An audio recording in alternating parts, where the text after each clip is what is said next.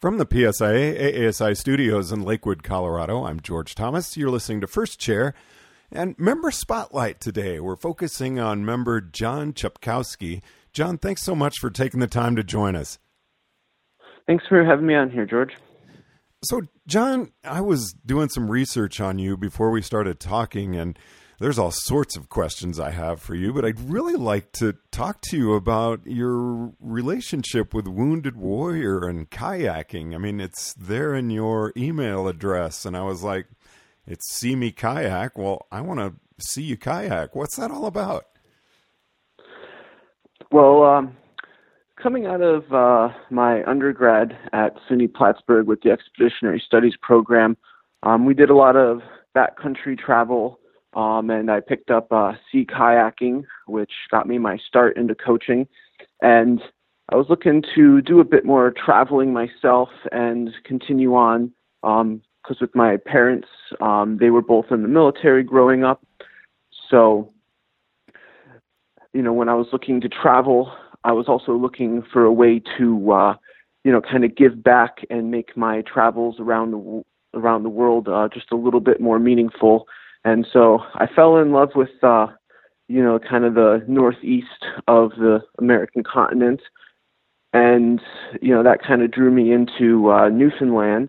And then uh, when I was looking for ways to give back, you know, fundraising was a, you know, kind of an obvious option. And, you know, Wounded Warrior Project was just um, an organization that had a goal that was, you know, really meaningful to you know, not just me, but the lifestyle that I grew up with, and as well as a lot of my friends and also my parents.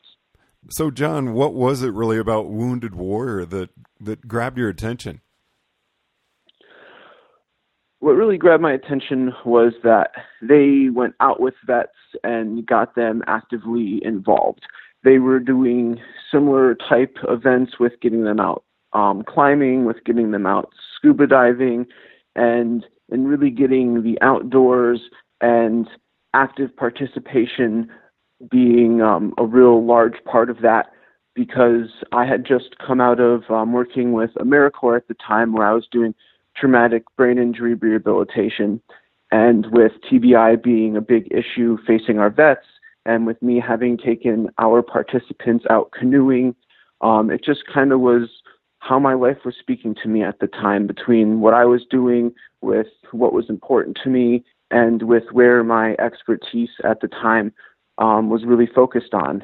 So it was just kind of a, I'd like to think that I put it all together, but in retrospect, it kind of seemed like all the parts were always there. And this was just kind of a, a culmination of what was going on with my life at the time. I'd like to explore the TBI a little bit more in just a moment. Obviously, you really enjoy water sports, whether it's uh, liquid or frozen. When did you get into to snow sports? Um, I was introduced to snow sports uh, before I can actually remember, around the age of three.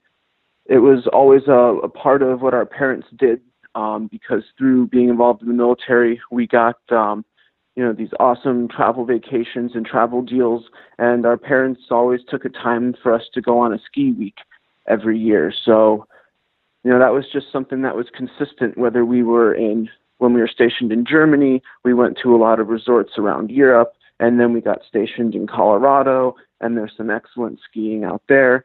And so skiing has really kind of been uh or skiing and snow sports in general has been kind of the backbone of you know what I viewed our family vacation and our family recreating being like.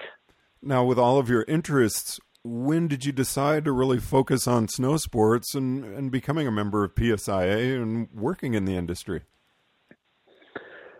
Well, I got my start um, when I was doing uh, my undergrad. Um, I got certified as a uh, kayak instructor first, and that really kind of honed me in on wow, I really like teaching and I like teaching outdoors.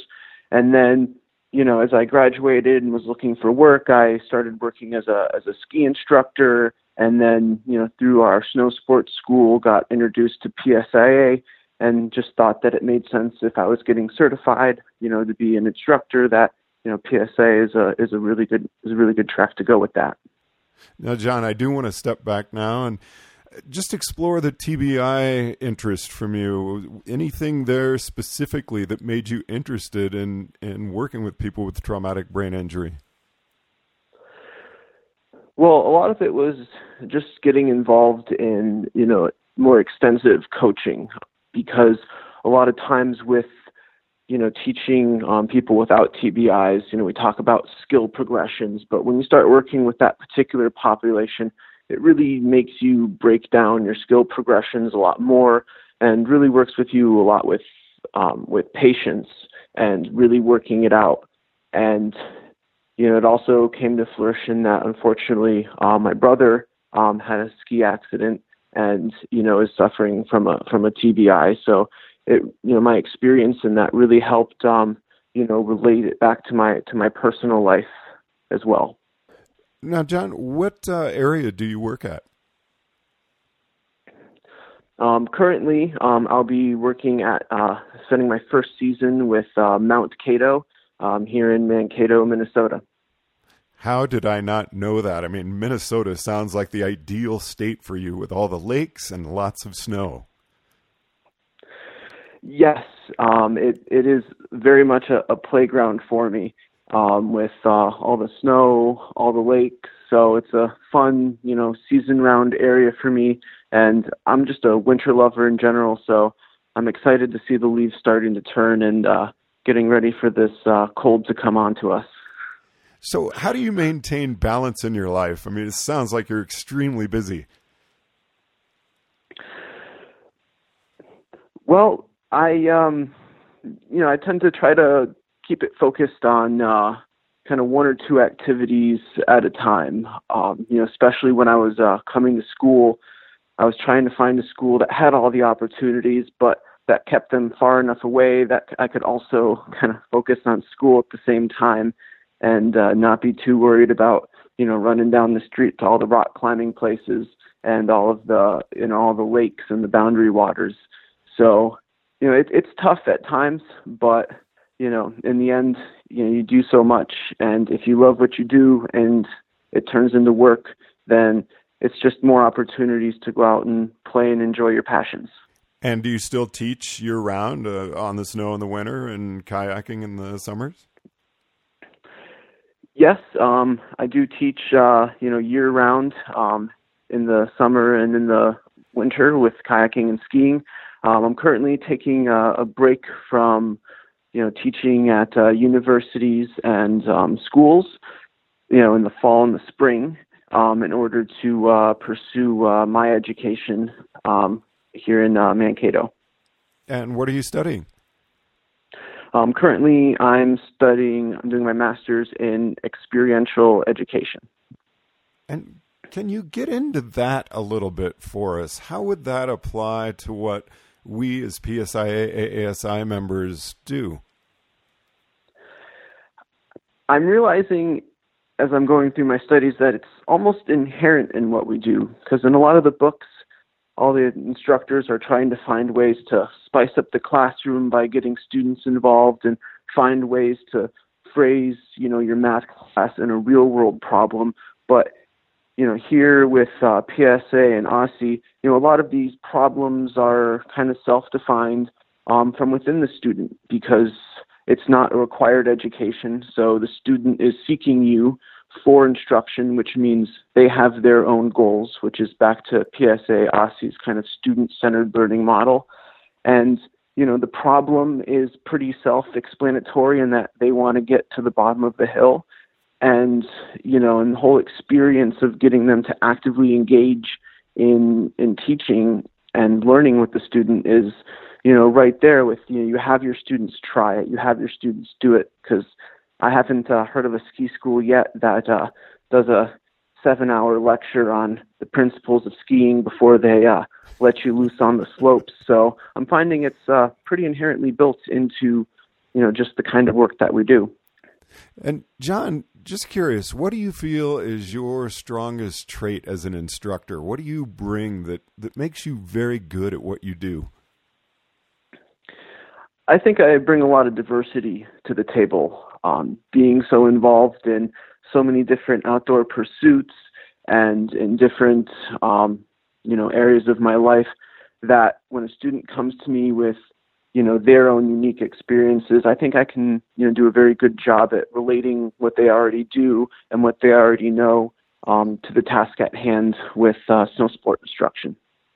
And what's uh, something you feel that you could give us as members uh, that could help us be better teachers in this coming season?